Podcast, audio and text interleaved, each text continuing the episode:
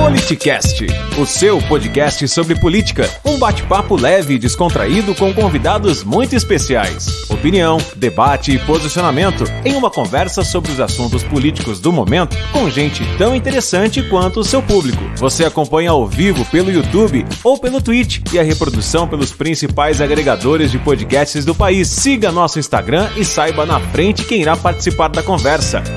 Politicast_br. No ar, Politicast.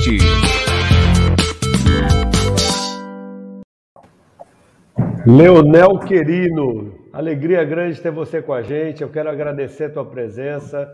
Você que faz um trabalho diferenciado no seu canal, canal que chama Você é de Esquerda e Não Sabe.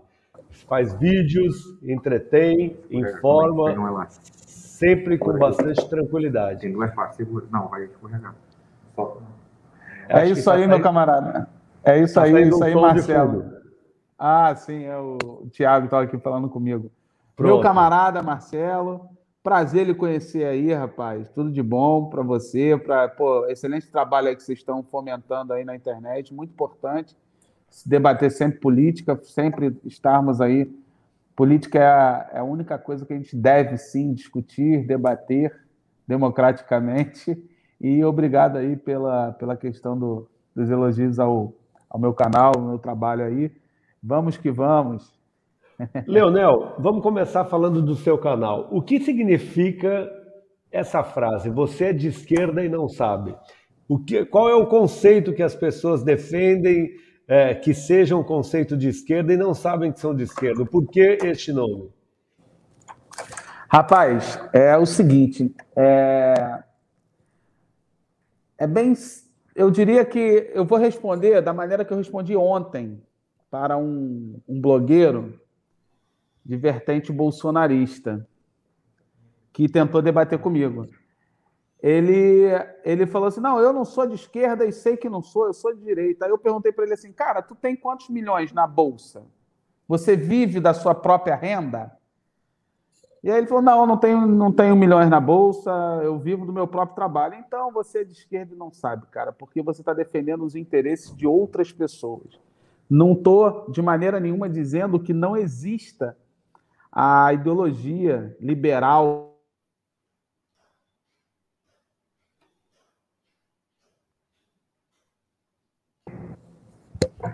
Voltei? Voltou. Então, não estou dizendo de maneira nenhuma que não existe essa ideologia. Ela existe, sim. E é, uma, é um sistema, né? A direita, ela defende, por natureza, defende o sistema capitalista, que é um sistema que, irrefutavelmente, privilegia é, uma minoria em detrimento de uma maioria, né? Ou seja, quando eu falo que você é de esquerda e não sabe, eu estou falando para a maioria de pessoas que vivem da própria força de trabalho. Pronto. Então, não só o trabalhador assalariado, não só o desempregado, como o pequeno empresário que tem um negocinho ali, dono da padaria, que ainda se ele não acordar de manhã todo dia para ir trabalhar, a empresa dele vai falir. Então, ele ainda precisa da sua própria força de trabalho para sobreviver. E para esses, defender o sistema mais liberal é prejuízo. Porque o sistema liberal, ele irrefutavelmente, ele monopoliza a economia, ele afunila cada vez mais a pirâmide social.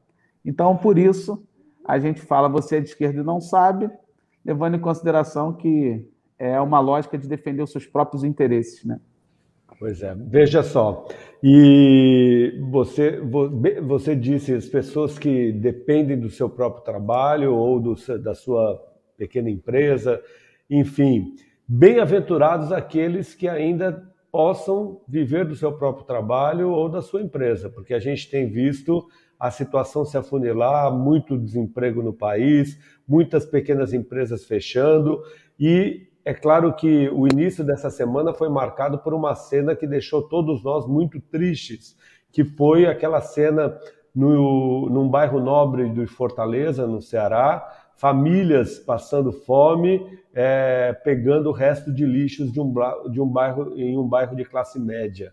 É, aquela cena nos deixou muito triste.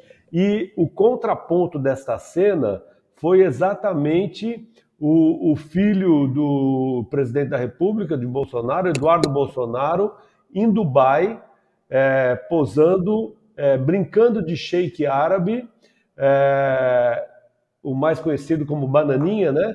Brincando de sheik árabe, é, numa foto que somente a foto custou mil reais, Leonel. É, não precisa falar mais nada, né, cara? É, na época do PT, isso era uma afronta, agora não é mais, né? Na época do PT, eles diziam que era o filho do Lula, que era dono da, do Oceano Atlântico, dono do dono da Fórmula 1, dono, dono da do Friboi. Da Friboi.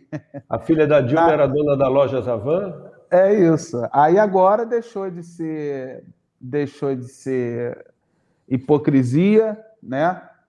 Além de fake news, o que eles diziam dos filhos do, do Lula, a história está provando que quem, na verdade, sempre o acusou, na verdade é porque sempre teve aquele desejo enrustido, o desejo de chegar ao poder para pisar nas outras pessoas e não para fazer política de verdade. O Bananinha, que tem esse apelido devido à sua ex-esposa, né, que hoje em dia é uma mulher militante do Partido Democrata dos Estados Unidos, vive nos Estados Unidos e se declara petista, mesmo sem ser filiada ao nosso partido, ao, ao partido do PT, nosso que você, eu falo você, meu. Você, você é filiado ao PT, Leonel? Sou, rapaz, sou, sou, não sou, não sou quadro histórico, sou filiado ao PT há menos de três anos, ou seja, depois de todo o histórico de golpe, foi quando eu imaginei de, fiquei muito em dúvida de qual partido me filiar, porque sempre fui de esquerda, mas há três anos decidi que é, o PT é o partido com mais entre todos que tem, que todos eu respeito, todos os partidos de esquerda respeito muito, mas decidi comigo mesmo que a democracia interna do PT é a mais próxima do que da gente poder fazer uma política de debate, ainda que eu não concorde com muita coisa, mas fato é que é, de três, há três anos eu me filiei ao Partido dos Trabalhadores. E aí, mas o que eu estava falando é sobre a ex-mulher do, do Bananinha, que se auto-intitula petista, foi ela que botou o apelido de Bananinha, né? Nada contra, mas foi ela que. E não é à toa, né, cara, que esse apelido caiu tão perfeitamente, porque o cara tem um cérebro de minhoca mesmo, é uma, um, uma falta de consciência, uma falta de inocência fora do comum de achar que está tirando onda como Sheik, além de nem representar a cultura muçulmana direito ele representou, porque aquilo ali estava mais próximo de uma fantasia do que realmente uma indumentária. Uma foto brega, bizarra, né? bizarra, bizarra, brega. Bizarra. Como é que vocês falam aí no Rio, Leonel? Cafona, brega, cafona. cafona. é, muito, muito ridículo, né? Muito ridículo. E sem contar que essa comitiva para ir para tal feira de negócios lá de, de Dubai são 69 pessoas, uma das maiores delegações do mundo é a delegação brasileira, onde o Eduardo Bolsonaro diz que defende é, que essa delegação seja grande, porque diz que lá em Dubai eles valorizam quando os países mandam grandes de delegações.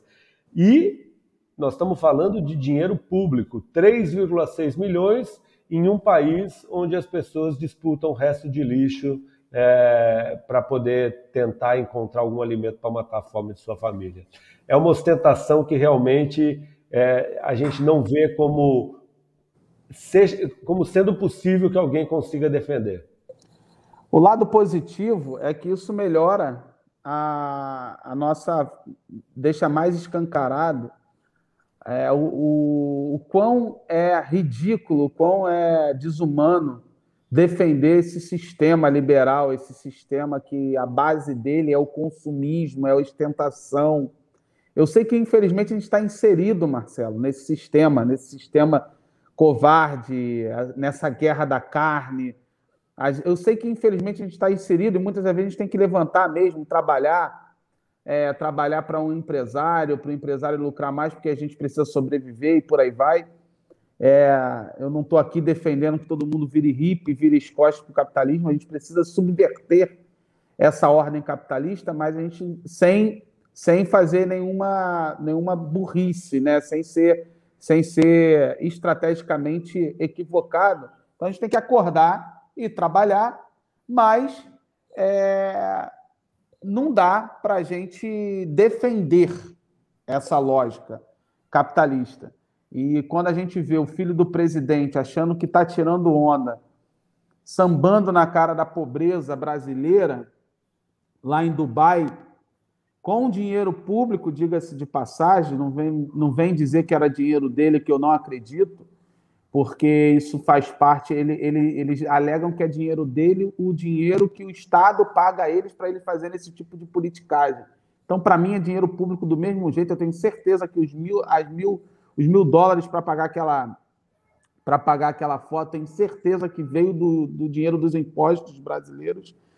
Ou seja, não é possível que a população brasileira ainda dê trela para esse tipo de escárnio, para esse tipo de gente. É, não é possível que aquelas pessoas que votaram nele, ele foi, se eu não me engano, foi o mais votado lá em São Paulo. Não é possível que pelo menos parte daquelas pessoas não bote a mão na consciência e não perceba que elegeram um idiota. Enfim, política é não, coisa séria, cara. Não, não atribua isso aos paulistas, porque senão eu vou lembrar claro. quem o Rio tem eleito, viu, Leonel? Não, não. Se for para, se for, é, é aquele negócio. A gente sabe, a gente não sabe quem é quem tá pior aí, porque aqui no Rio saiu o, o, o monstro saiu, foi criado aqui, né, cara? Gestado aqui, a gente está aqui na, no coração do bolsonarismo e das milícias. Aqui no Rio de Janeiro a gente vê de perto o que representa de fato esse bolsonarismo, qual é a lógica. Então, quem mora aqui, principalmente na zona oeste do Rio de Janeiro, quem mora na Baixada Fluminense aqui, é, já sabe o que, para onde Bolsonaro quer levar todo o Brasil. Ele quer levar para uma sociedade de poder autoritário que, ao invés de ser o poder paralelo, porque antigamente aqui no Rio a gente já sofre, e em São Paulo também, com o poder paralelo das facções criminosas.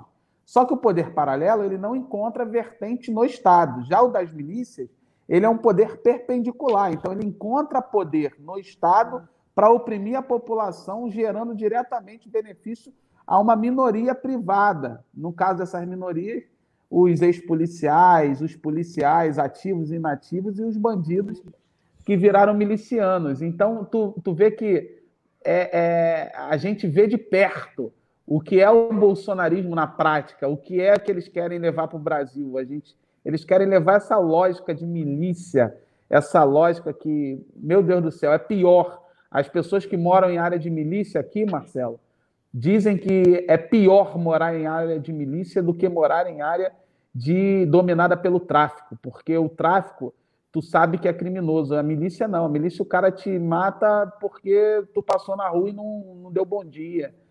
E acha e te cobra por um serviço que deveria ser básico, te cobra por um serviço que uma segurança que você não tem, você é obrigado a pagar, mesmo passando fome, por aí vai. Eu estava verificando que até o bujão de gás as pessoas têm que comprar na mão da milícia, né? É, é nos isso. bairros dominados pela milícia, né? Eles dominam exatamente, né? Eles dominam essa coisa de venda de botijão de gás, venda da, da, de internet, né? Do sistema de, de internet, né? O chamado GatoNet, canais de TV por assinatura. Isso é lá atrás, mas hoje em dia já está desenvolvido. O transporte interno das, na, nas comunidades, né? O famoso Uber, né? A uberização dos transportes já tem o Uber é, da milícia que você é obrigado que dentro da, das favelas milicianas você não pode, você tem que usar aquele transporte e aquele negócio, né? Uma sociedade onde você não tem, não tem como contestar, você não tem, você não pode contestar nada, você não tem direito à defesa se você sofrer algum tipo de acusação. O, é um tribunal de inquisição baseado na, na hipocrisia desse conservadorismo do cara que tem cinco mulheres, três amantes e defende a família. É uma coisa bizarra, é uma coisa horrível. E, enfim, cara, a gente precisa derrotar esses caras, porque o que a gente vê aqui no Rio de Janeiro não pode se.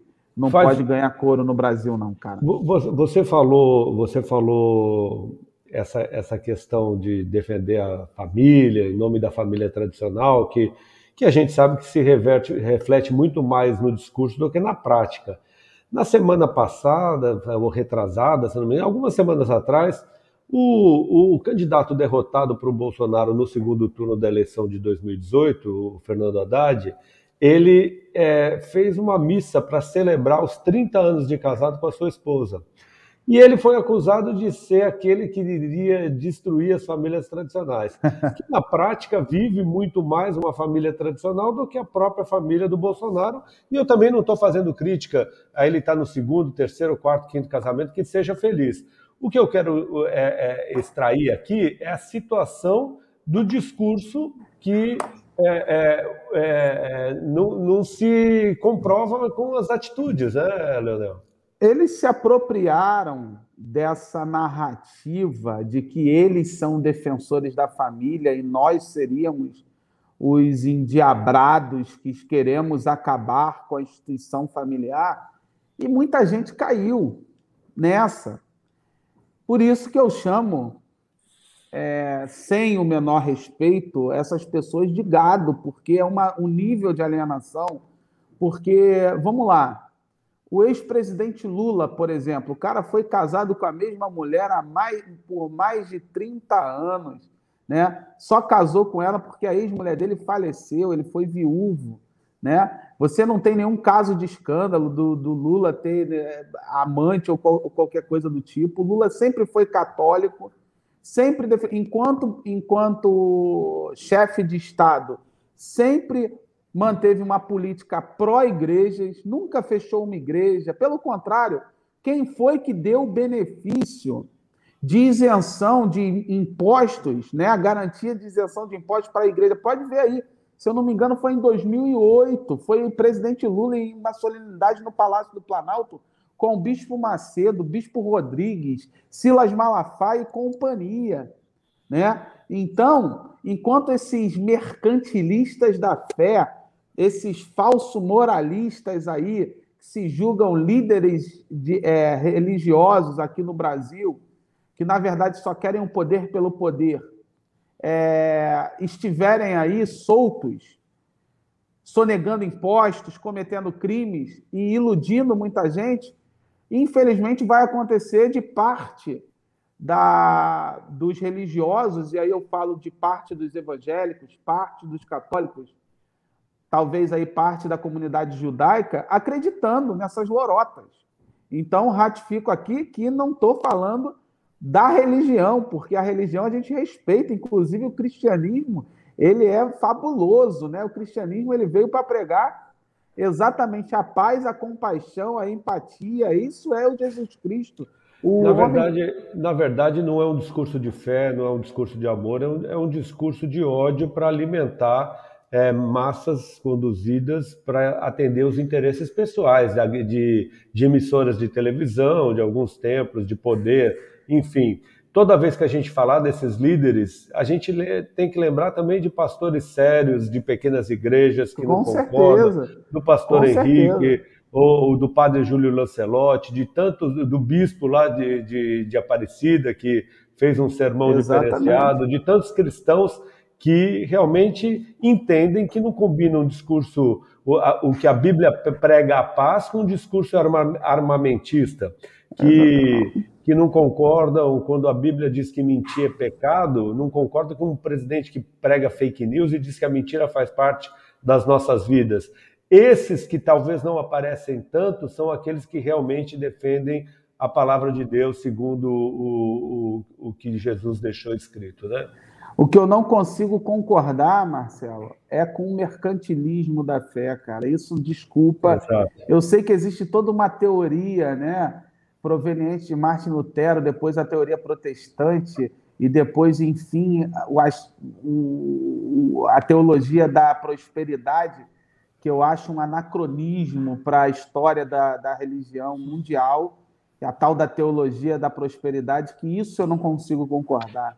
você achar que você vai para a igreja para ganhar mais dinheiro, para ganhar, para se dar melhor na vida. Quanto mais você tem, mais você está abençoado. E se você não tem, é porque você não orou o suficiente, não se entregou o suficiente. Isso eu não consigo concordar. Eu acredito no Jesus Cristo que falava para tirar dos pobres, para tirar dos ricos e dar para os pobres, para entrar, na, entrar no, no mais fácil um, um rico passar pelo buraco de uma agulha do que entrar no reino dos céus, né? Ou, ou algo do tipo, mas não sei se a se a, se a ah, eu acho que o, o que resume é esse mesmo, mas o, é, o que, é algo próximo. O que resume a nossa conversa nesse tema, nesse assunto é o seguinte: Jesus tinha um discurso inclusivo, não excludente, nem é, isso. É, é, isso. Acho que e, e é, é, o que é, todos queremos que se pregue, né? A inclusão. Enfim, é, nós tivemos uma conversa aqui no nosso canal, que está disponível tanto no YouTube quanto no Cashbox, Google Podcast e Spotify, é, com o Aldo Rebelo. E o Aldo Rebelo ele falou de uma maneira muito bacana essa questão das famílias. Ele fala, ele fala que o brasileiro é uma pessoa, é, é, é, é uma nação que valoriza muito a família assim como eu, como você. Eu vi outro dia você é, postando foto do seu pai, valorizando a sua família.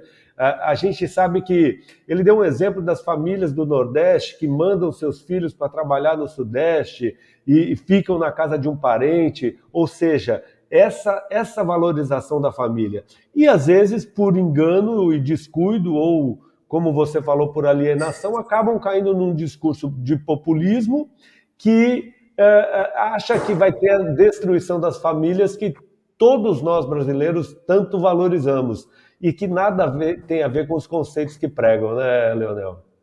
Exatamente. Grande Aldo Ribelo, grande Aldo Ribelo.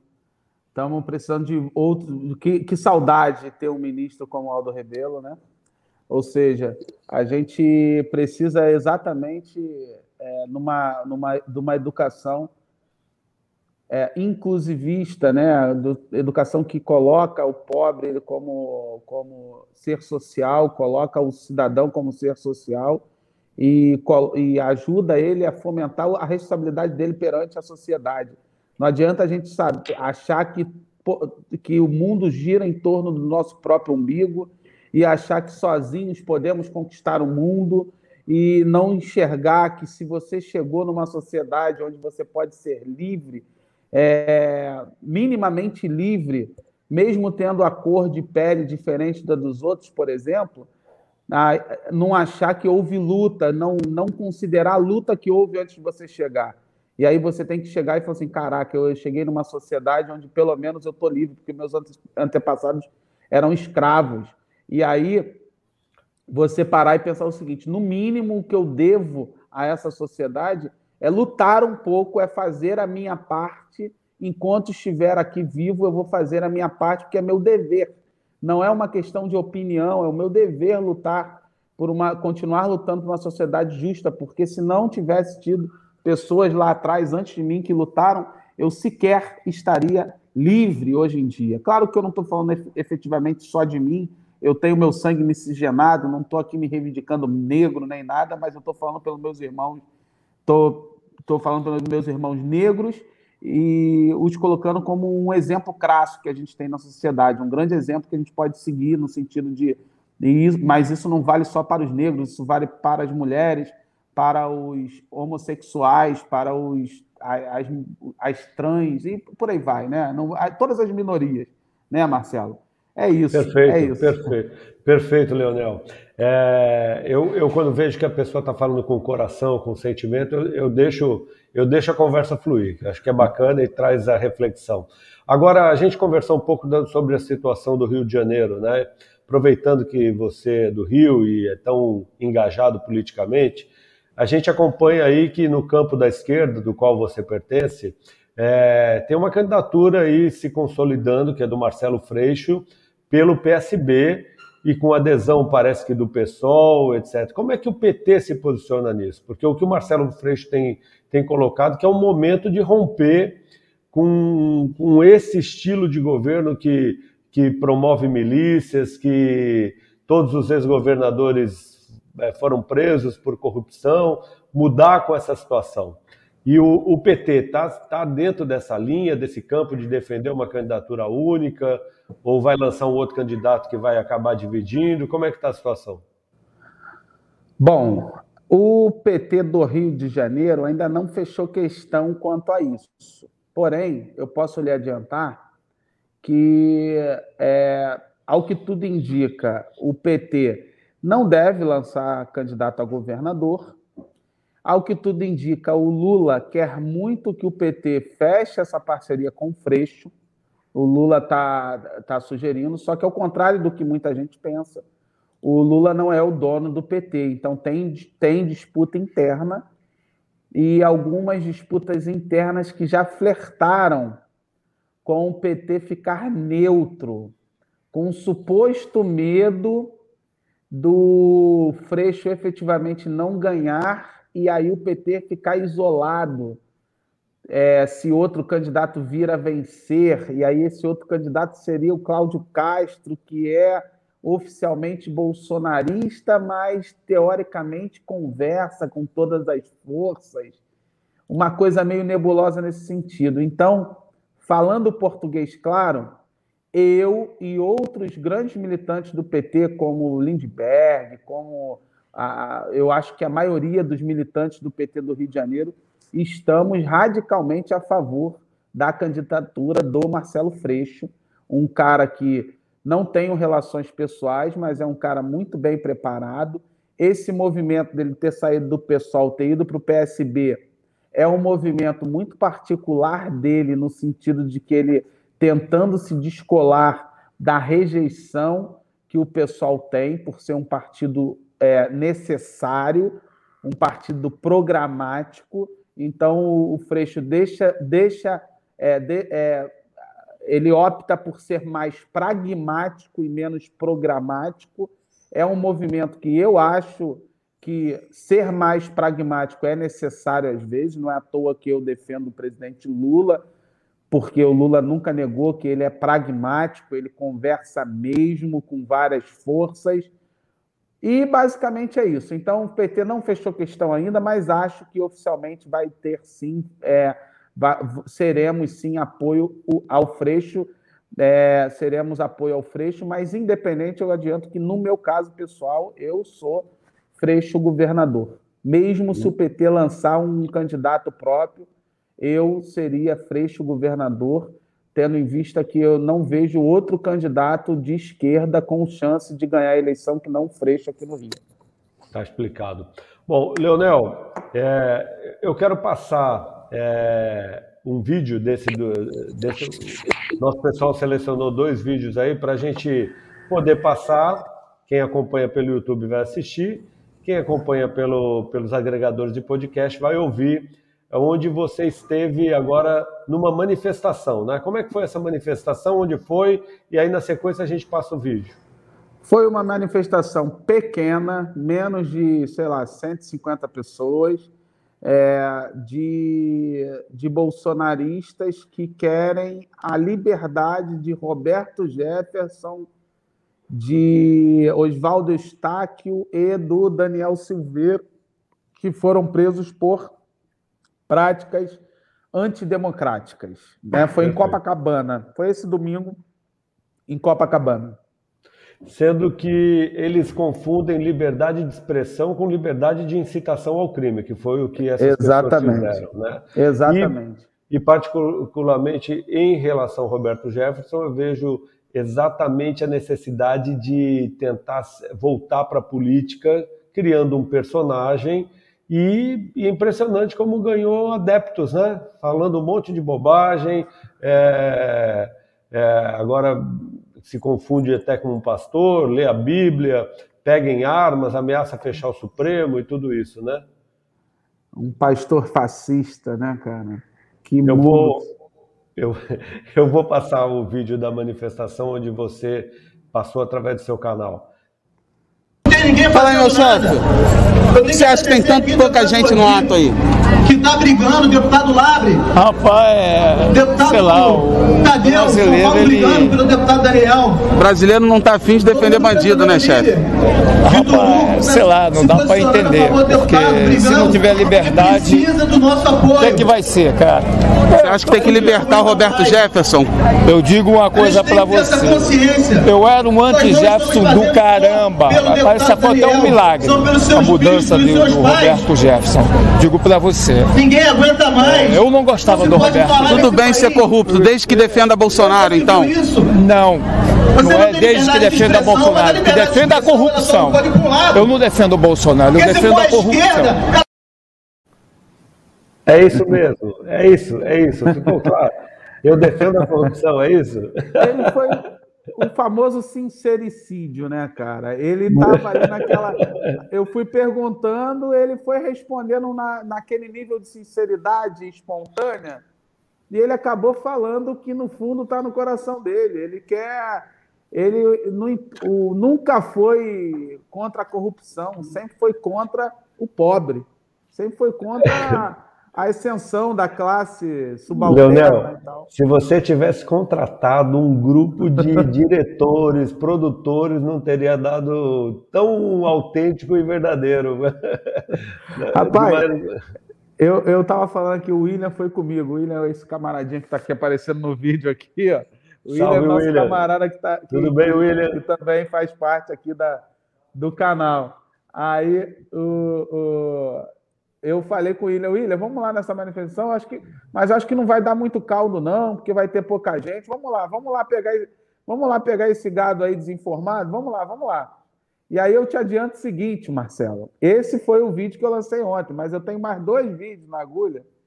Um com o deputado Carlos Jordi, o mini deputado, que ele é pequenininho assim, se acha gigante, né? Ele tem nem tem um metro e meio de altura, se acha gigante que estava lá e o cara, meu irmão, não só não conseguiu responder minhas perguntas, como ele chamou os capanga para me bater.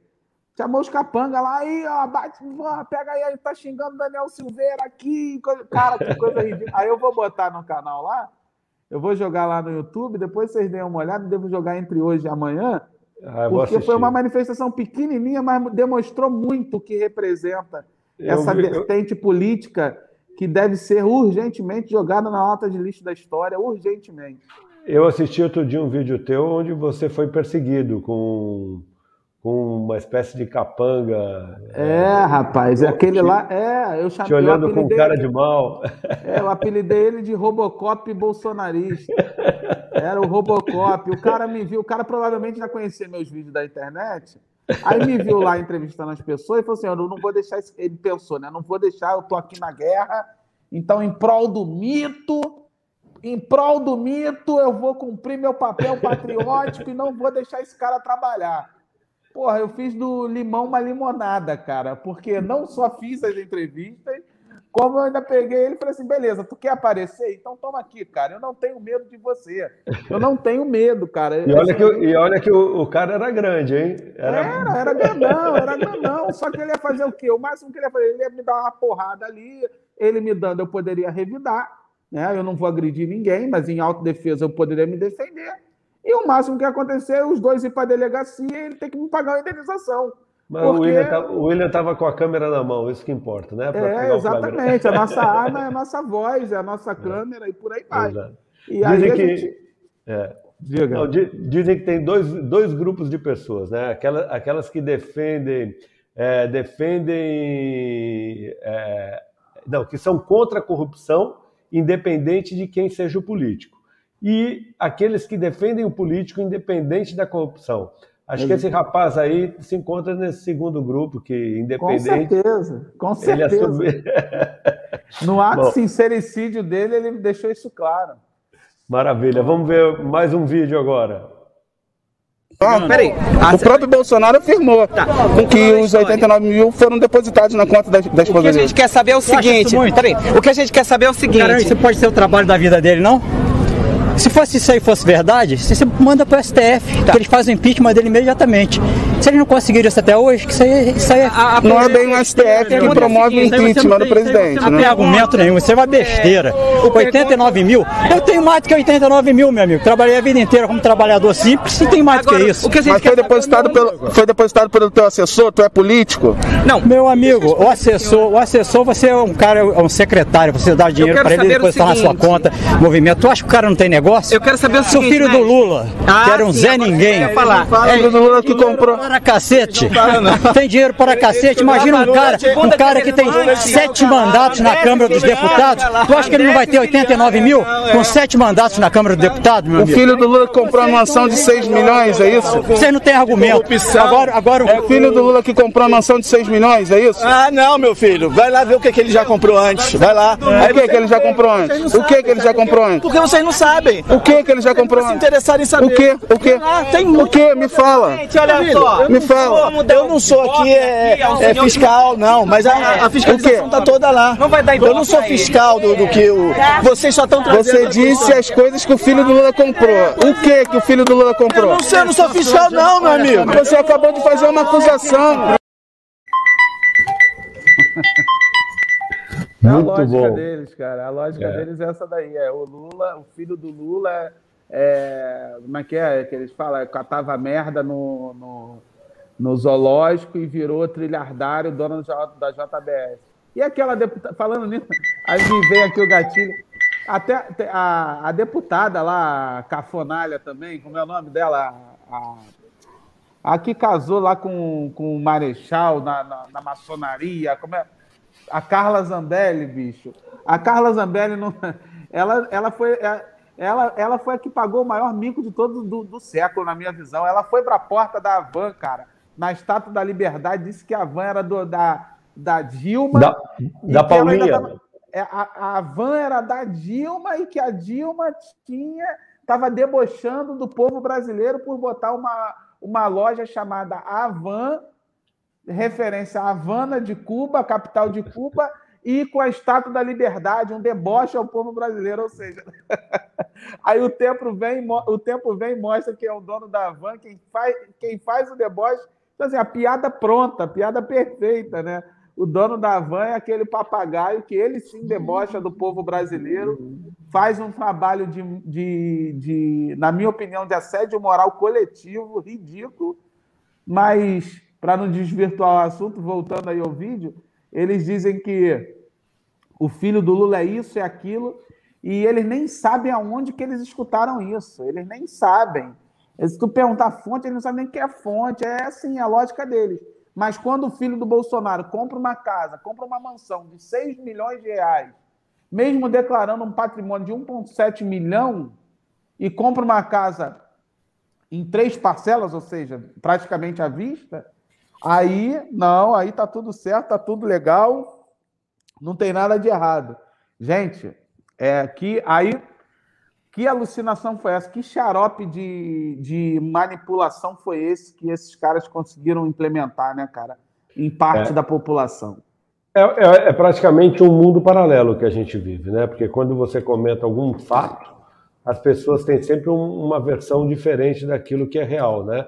E acho que isso passa pela estratégia de desacreditar a imprensa, de desmoralizar as instituições, porque aí a única coisa que fica como verdadeiro é a versão que eles criam e apresentam para a sociedade é, pelas redes sociais. É o, é- é- não à toa tentaram regulamentar no nosso país a fake news, né? É um mundo, é um mundo de brinquedo do Bolsonaro. Tem um videozinho que é muito engraçado, está rodando na internet. Eu não sei quem é o autor, mas o cara foi brilhante, que é o Bolsonaro na, no seu gabinete vestido de presidente, mas na verdade é um menino, né? Um menino de 7, 8 anos de idade brincando de fazer política e tudo, tudo que alguém, qualquer realidade complicada que se apresente na frente daquele menino, ele nega, ele simplesmente nega. Ó, tá vindo uma pandemia aí. Mentira! Ó, não, a gripe é sinistra, mata pra caramba. Não, eu tenho um corpo de atleta. Ó, mas ó, vai morrer, vão, vão morrer, pode morrer até mais de 500 mil pessoas. Não, no máximo 7. Vai negando, negando, negando, negando. Vai negando a realidade, vai negando a realidade, vai negando a realidade. E o pessoal está embarcando. O que eu fico mais, é, é, o que mais me deixa preocupado é, é, enfim, a hilária, o- enfim, a, a nossa a nossa capacidade de achar engraçado vai até certo nível, né? Tipo assim, o que eu Exato. acho, o que, o que me preocupa, sinceramente, é, é, é até que qual o estrago que esses caras vão fazer até serem enxotados do poder, né? Por exemplo, eu tenho certeza que eles serão presos. Eu tenho certeza disso. O problema é quando. Então, até eles serem presos, esses caras podem fazer uma podem fazer um estrago muito grande. Essa coisa da, da reforma é, do ensino médio, que eles querem tirar as aulas de história, filosofia, sociologia. Isso me preocupa muito, entendeu? Porque isso faz toda a diferença para o desenvolvimento da nossa sociedade, que já é atrasada. Muita coisa, é isso, esse tipo de coisa me preocupa muito, cara. E o que eles estão fazendo também nos lares individuais, né? Nos lares mesmo particulares. As pessoas passaram a ter orgulho de serem preconceituosas. E isso atinge diretamente, né? Coisa que a gente nem percebe, está atingindo mulheres, crianças sendo agredidas, né? A gente estava numa lógica de parar com esse negócio de achar que bater resolve, que agredir resolve, a gente está numa lógica e aí a gente tem esse retrocesso todo. Isso tudo, é, isso tudo faz com que a gente atrase a evolução da sociedade em alguns anos, cara. E aí, quantos anos eu não sei. Mas isso, isso realmente que essa parte não tem muita graça, né, cara? Leonel, conversa boa passa rápido, o tempo voa, a gente não percebe, ficaria mais um tempão conversando contigo. Muito agradável a conversa mesmo, assim como muito agradável o teu canal. Quem quiser te acompanhar é o Você é de Esquerda e Não Sabe. Eu mesmo me divirto muito assistindo os vídeos que você posta, com muito, muita, é, muito talento para fazer as pessoas soltarem o que soltou, né? Eu, é, as pessoas falarem que defendem a corrupção, mas enfim. Agora, para a gente finalizar, vamos fazer um bate-rebate. Eu falo uma palavra ou uma frase e você responde com a primeira coisa que tiver à cabeça, de preferência. Uma palavra, pode ser? Vamos nessa. Um país. Cuba. Qual a característica mais admira no ser humano? Coragem. E a que menos admira? Individualismo. Você você tem alguma série ou algum filme para indicar para quem te acompanha? Merli. Merli, o professor de filosofia. Série. A muito série bom. Merli. Uma série espanhola da Catalunha, muito boa, gostei também. É, um livro para indicar? O Homem que Amava os Cachorros. Apesar, o Homem que Amava os Cachorros. Algum é um, líder político? É, Pode falar. Um Beleza. líder político que te inspire? Ah, veio o Lula na cabeça. Deixa eu falar outro, porque o Lula é muito óbvio. É. Deixa eu falar outro. É, o, que me, é, é, é, o que me inspira mais é Marighella, depois de uma, Lula. Uma mulher que te inspire na política? Putz, me veio a Manuela Dávila na minha cabeça. Segundo turno para as eleições do ano que vem, vai ser entre quem? Ai, eu quero que seja entre, entre, entre Lula e Ciro, cara. Bolsonaro fora. E quem ganha nesse segundo turno? Lula. Dar o peixe, dar o peixe ou ensinar a pescar? Nenhum dos dois. Ensinar a ter consciência de classe. Cloroquina como tratamento precoce? Bala Juquinha, mesma coisa. Flexibilização do acesso às armas pela. Não é a mesma coisa porque a cloroquina tem contraindicação. é né? verdade, boa. boa Talvez boa, a malajuquinha só prejudique os dentes, não é verdade? Mas faz boa, menos mal, com certeza. Flexibilização do acesso às armas pela população. É... Complexo, complexo de sexual das pessoas. Complexo. Complexo. Complexo de bananinha? É complexo de bananinha. Flexibilização das regras para a utilização de agrotóxicos. Falta de consciência mesmo, classe. Eu tô, tenho, isso eu tenho muito que aprender ainda. Terra plana. Bolavo de Carvalho, retardado. Fuzil ou feijão? Feijão, feijão. Voto impresso? Já teve, já teve e era uma e era uma forma de, de oprimir, né? De, de oprimir, de manipular o voto, uma forma de manipular o voto. Um presidente patriota tem por obrigação unir ou dividir a nação? Unir. Unir, com certeza unir. Bolsonaro em uma palavra. Ignóbil. Uma frase para fechar nossa conversa. Mais direitos e menos privilégios. Maravilha, alegria grande ter você com a gente. Conversa leve, descontraída com Leonel Quirino. Obrigado, querido. Obrigado. Valeu. Tamo junto. Forte abraço. Valeu. Grande abraço. Politicast, o seu podcast sobre política. Um bate-papo leve e descontraído com convidados muito especiais. Opinião, debate e posicionamento em uma conversa sobre os assuntos políticos do momento com gente tão interessante quanto o seu público. Você acompanha ao vivo pelo YouTube ou pelo Twitch e a reprodução pelos principais agregadores de podcasts do país. Siga nosso Instagram e saiba na frente quem irá participar da conversa. Arroba Politicast